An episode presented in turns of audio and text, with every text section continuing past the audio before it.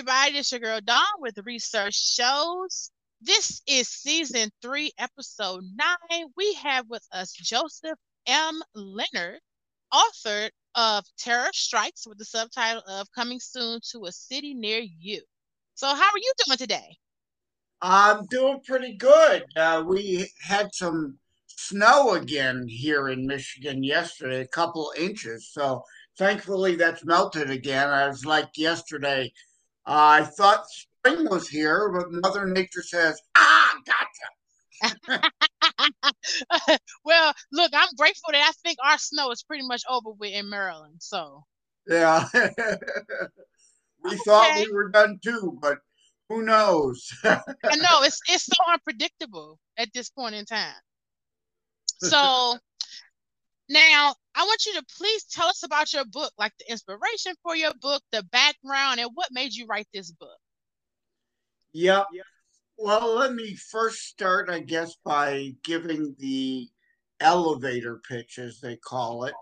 And they call it that because, you know, if you get on an elevator, you want a short pitch between floors to be able to tell someone who may be interested in your book. And that goes as follows Terror Strikes is not just a book, but a book within a book. As the lead, Martin, a newspaperman, is writing a book about terrorism himself.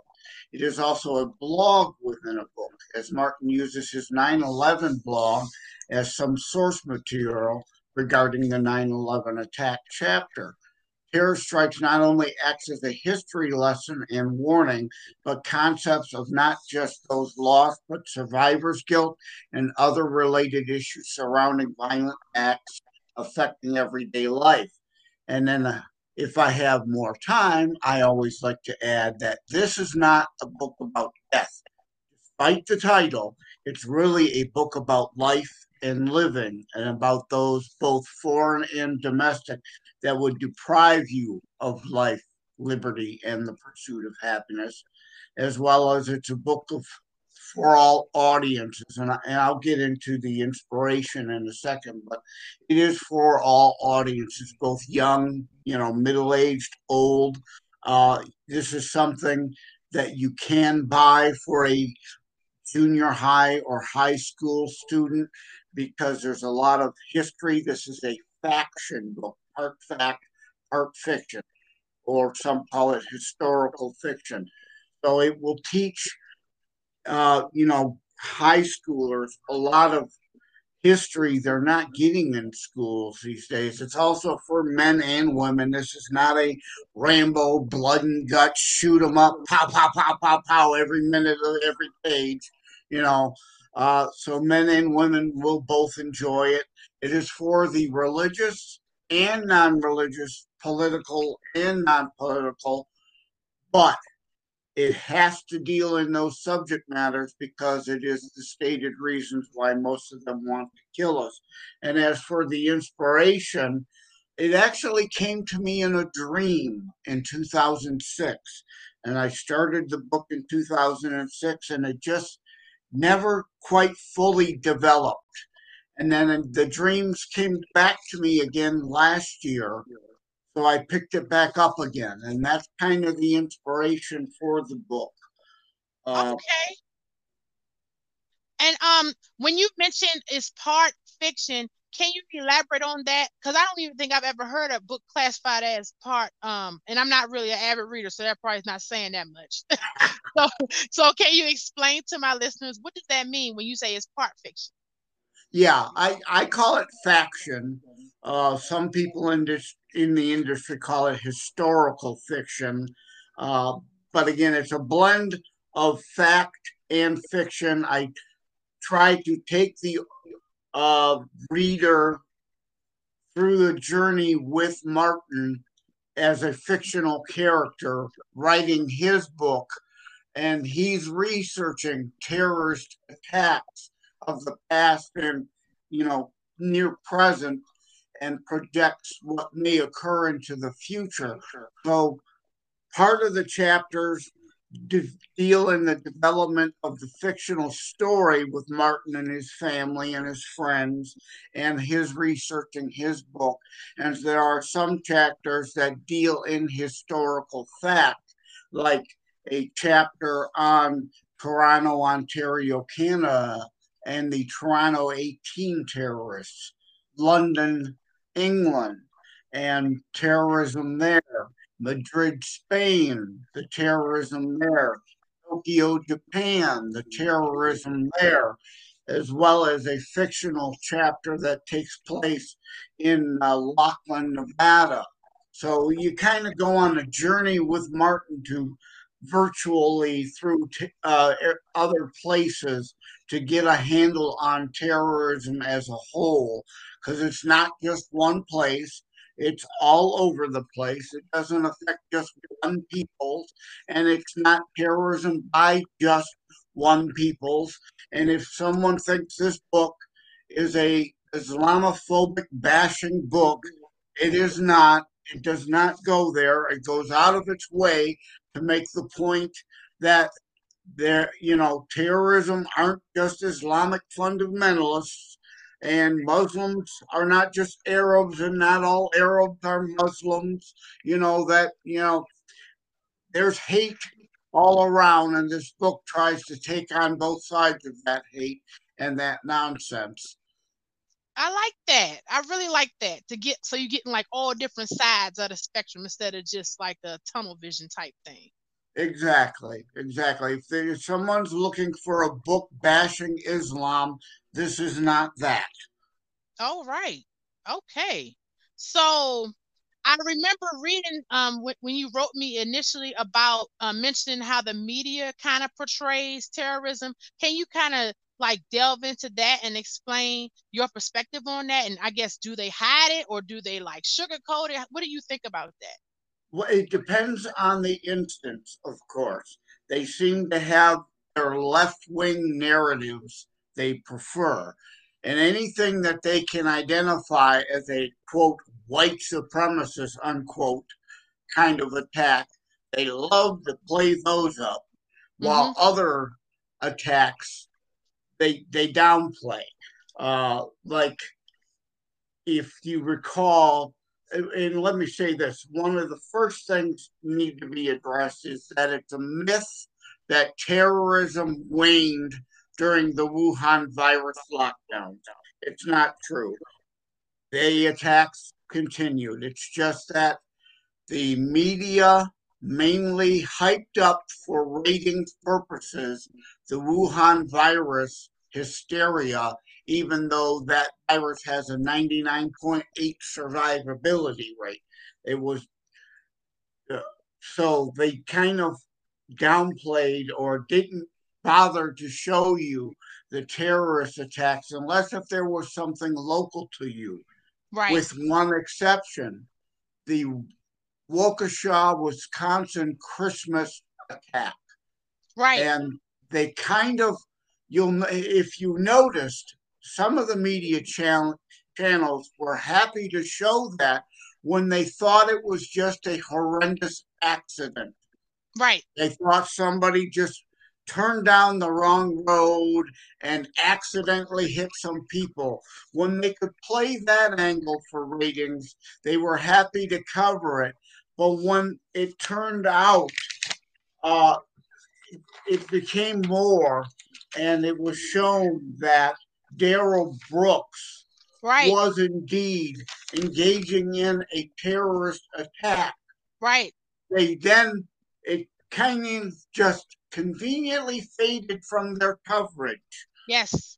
And, and uh, I agree. I totally agree with you. And um, it's very difficult for me to have these conversations with um, people. I just say, me personally, who I'm around, especially mostly black people, are democratic. So you can't even dare uh, have those type of conversations with them. Now I have like one lady who's on the opposite end of it that we can, and then a lot of people who are hidden where they don't want to, you know, tell, you know, other people, yeah, they really feel the same way as what you're saying. And that um a lot of that particular side of the media, they portray it a certain way and they have they're powerful. You know, and um, you're right in regards to what happened in Wisconsin. It did stop as soon as they figured out who it was, what it looked like. Was it even spun as terrorism act, or like did they word it the same as they would as the other? You know. Exactly, exactly, and that's called being an activist, not a journalist. And my book is about Martin being a journalist looking at terrorism from the most dangerous parts of terrorism, the most that affect us, but an honest approach at it. Yes. And uh, like the Wisconsin thing uh, could have been avoided had they actually arrested him for attempting to run down his significant other with the very same vehicle. Oh my, I didn't know this. See, you don't know, know this. this because the press doesn't want to report it because that goes to the Democrats' weak on crime philosophy.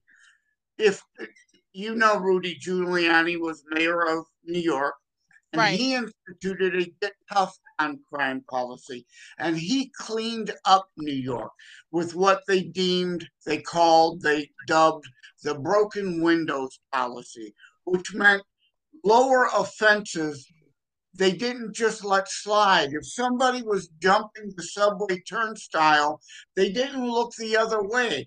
That is a minor offense. But they found when they arrested those people, they found often they were wanted for other crimes. So okay. if you take these petty criminals off the street, you actually prevent greater crimes from happening. And the left hasn't learned this. They're letting people out on this no bail thing. And this clown, Darrell Brooks, that committed that genocide, and I'll call it genocide, killing people by running them down with their vehicle at that Christmas parade. Darrell Brooks should not have been let out on the streets to commit that act. That act would have been prevented if he were in prison for his previous offenses.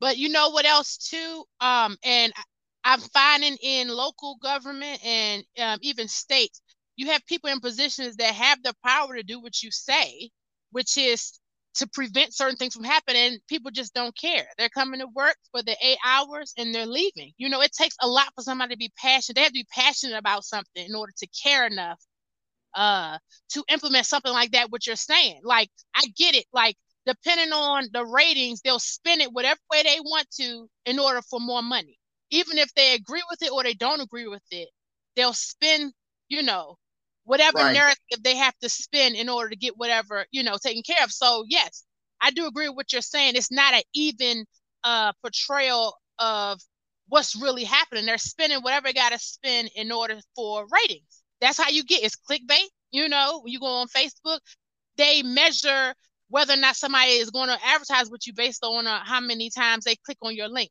So they'll say whatever they got to say in whatever title to get whatever reaction, like like manipulation. You know. Yeah, well, you mentioned the people in power not caring, and you're right. It's because most of the ruling elite themselves are paid pretty well and they get to live behind the gated community fences and walls and barriers and pri- have their own private security. So right. a lot of this stuff doesn't affect them. So right. they really don't care. As long as the crime is happening to you and not them, they don't care. Right. That's that's true. It's like a lot of things that have to get done, uh, even if I mean, I've just noticed just living. Either you're gonna make them care, if they care about themselves, or you're gonna make them care. And the only thing that makes a lot of these people care is loss of income, something like that. You know, sanctions from uh, you know, you reporting them to federal agencies, whatever it is, not getting elected. It's only certain, I guess, chess pieces that make certain people care. Because you find a lot of people they're not passionate about what you're saying at all. Exactly. Exactly. Yeah. And and it is not just ruling elites.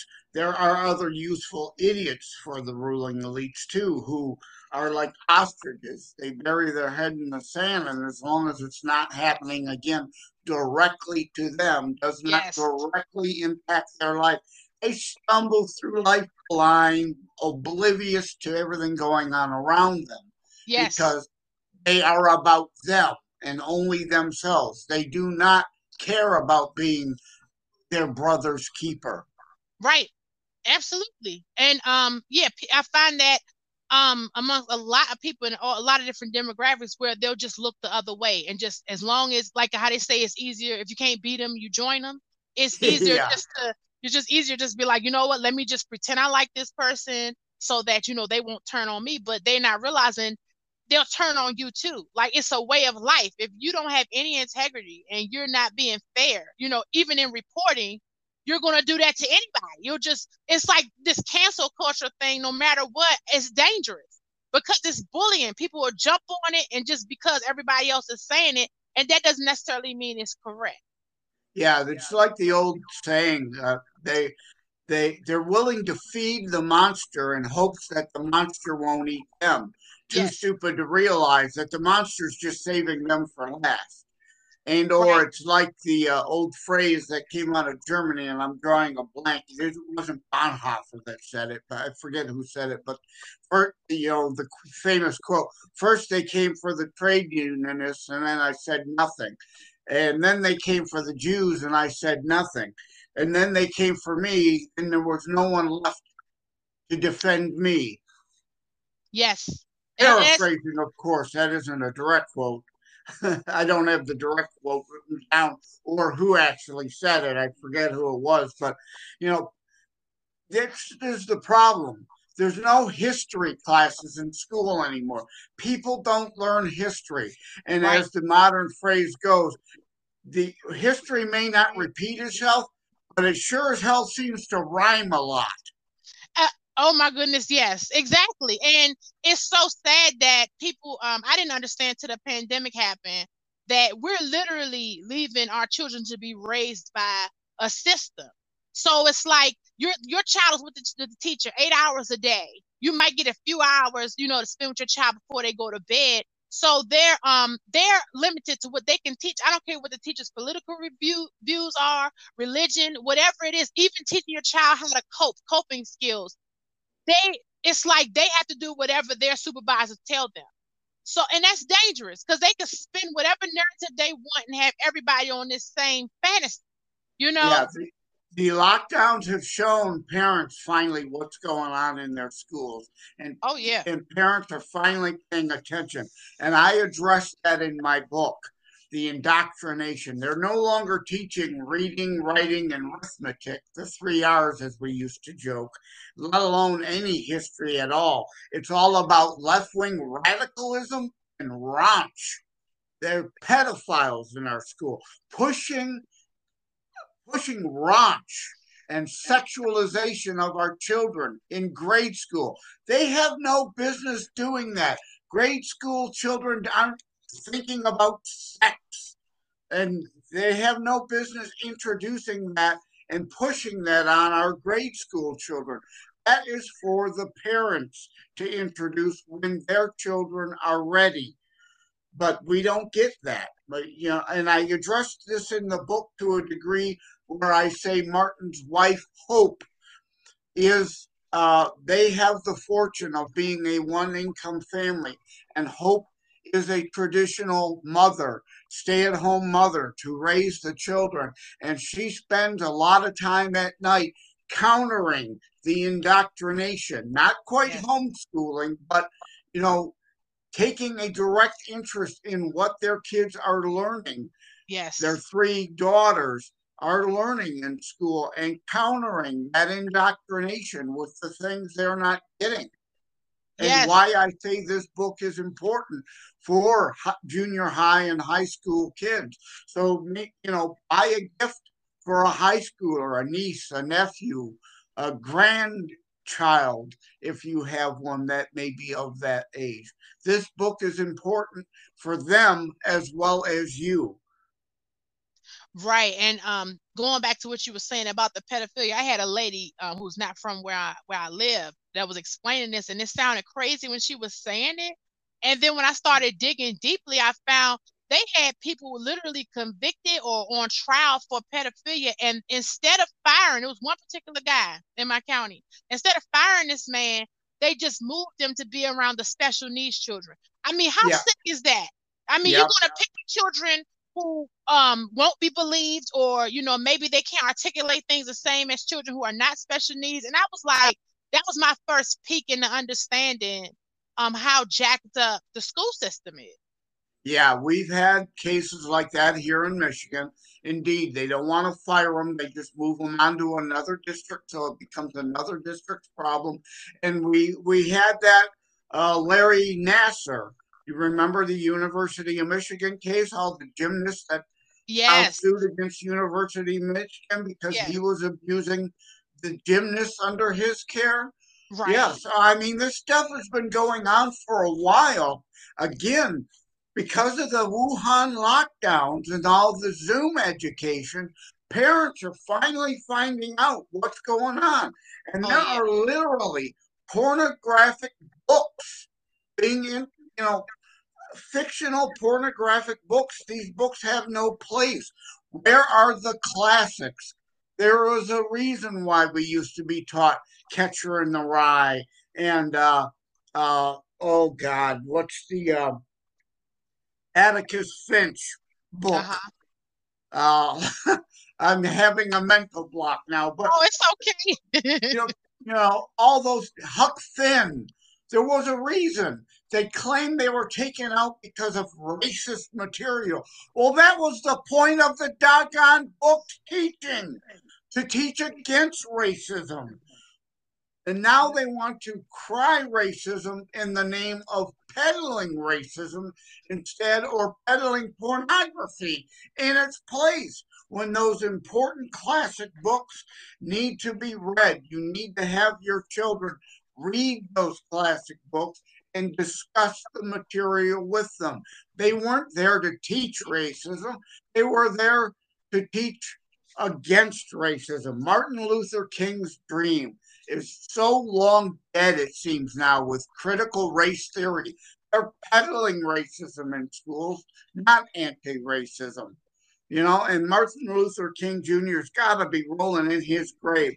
They are trying to get kids to notice skin color rather than content of character. It is disgusting. And a lot of these teachers need to be fired, and we need school choice so more children can go to charter schools where this crap isn't happening. Well, I'll tell you this with the onset of the pandemic, a lot of parents are now homeschooling, myself included, so that you can control more so what you want to be taught because as long as children are in the public school system, you have to go with what your district is willing to implement. And there is funding behind the uh, critical race theory, which is why when they first were talking about it in my county, I was thinking, my first thought was, what's the purpose? Because I said it got to be funding attached to it because why else would they try? You see what I'm saying? Like a lot of things that they teach are based in funding. So yeah. The, yeah. Well, I think the key I think the key thing is eventually it's looking like a lot of people is just pulling their kids out. Like how I did. You could have never told me I would have pulled my child out to homeschool.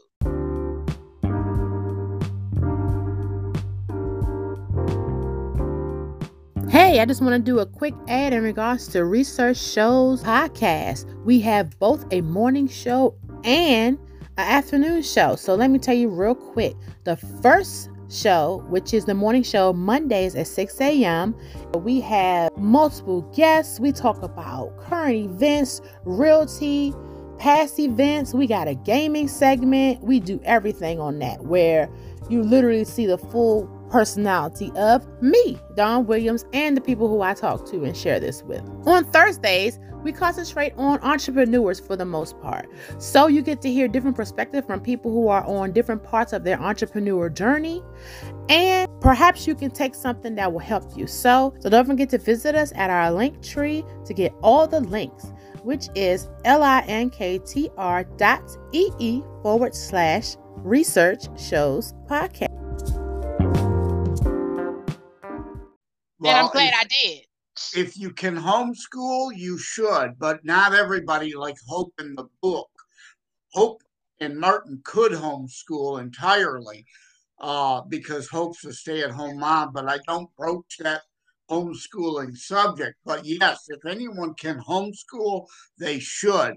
But not a lot of people can. A lot of people need both incomes, both parents working or single parents. They can't. That's why we got to have more vouchers. It's your tax money anyway. You should get control of that money and get to say where your child goes to school, not the government. And the federal government, the Department of Education, needs to be dismantled. That's where the, the money is, the strings that are attached to that money so that the federal government, the liberal deep state, controls the education system with that. We need control turned back to local school boards and eliminate the Department of Education. The funding strictly is a 10th Amendment states' right issue. Yeah, because uh, me reaching out to the Department of Education for when it was rampant bullying down here, they they really didn't do anything. Right. And that's only thing that they did, which was it was to cover their hind part so that if I would win a lawsuit, they wouldn't be liable. That's the right. only thing that I saw federal did, and that's the only thing I saw that state did. I was shocked because I'm like, so county has all the power, but they're given this fantasy that they don't. So when of course your natural, you know, instinct is to reach out to higher government, but really there what they did was just cover themselves from liability. Yeah. Anything the federal government touches, it destroys. Yeah. Yeah. I agree. You've, you've got no you've got you've got very little recourse. And uh, this is a way off topic, but uh, the 17th Amendment needs to be repealed. And tell everybody a, what the 17th Amendment is. The 17th Amendment is the amendment that made direct voting for state senators. For okay. your your two senators to be elected to go to the US Senate. And that is a absolute bastardization of the original founders intent. That we are not a democracy. We are a representative republic. And the two state senators were meant to be sent based on the state legislature that you have more power and control over of electing. Your state legislature used to then uh, select the two states senators that would go to Washington. And that system completely threw out of balance our original founding republic. And now it's all about the money. Who raises the most money usually wins. Yes. And people pandering for votes rather than the state senators representing the best interest under the 10th Amendment of the states within the federal system. Right. A lot of this has gone wrong because of the 17th Amendment that one of the checks and balances was removed. Well, that's going to be hard because I believe amendments they're very difficult to uh, to change. Right? It takes a lot. Yeah, that would be an issue for like a convention of states. If we do have a convention of states to implement term limits and force a balanced budget amendment, that could potentially repeal the 17th Amendment and return us to the uh, Founders Republic like like Benjamin Franklin said when he was asked, "What have you given us?" and he said, "Dear madam, a republic if you can keep it." Okay. Well, I don't know if that will happen. look, I think it's been years since they've changed the uh, amendment, right? It's been like decades, right? Yeah, I, I so much. I don't recall uh, the the year that the last amendment was actually enacted. And that's exactly right. I mean, the general amendment process, uh, again, in part because of the 17th Amendment, uh, is is untenable almost. It's unrealistic that you will ever get sufficient number of states to ratify amendment, let alone the Congress to ever consider an amendment for ratification to go to the states. That's why our last chance, our last opportunity, and the brilliance of our founding fathers put uh, such an uh, uh, option as a convention of states in so that right. we the people can rise up against a tyrannical overblown fascist federal government. All right. So um my last question for you is what's the goal? What's your ultimate goal for your readers? Like what do you want them to learn as a result of reading your book? Well that's that is a tough one to uh, answer. Uh, mm-hmm. Again, for some, it will be the historical aspects of things that they've not learned. Again, for younger people. Now, for like somebody my age or or older, or or for someone like you, I I want you to get entertainment out of it, and because uh, things are so serious these days. Uh, there's a chapter in there called comic relief, even. So I want people to get a couple things. One being, life is so serious, you still have to try to keep a sense of humor and laugh at things when you can. Because uh, uh, another part of the book deals with suicide prevention because things are so serious. And with the Wuhan lockdowns, there's a lot of uh, younger people committing suicide. That has to be dealt with. And, uh, you know, there are various sub things and sub themes and subtopics of great importance to deal with in there. And the last thing is that uh, hope is not a strategy, as the saying goes.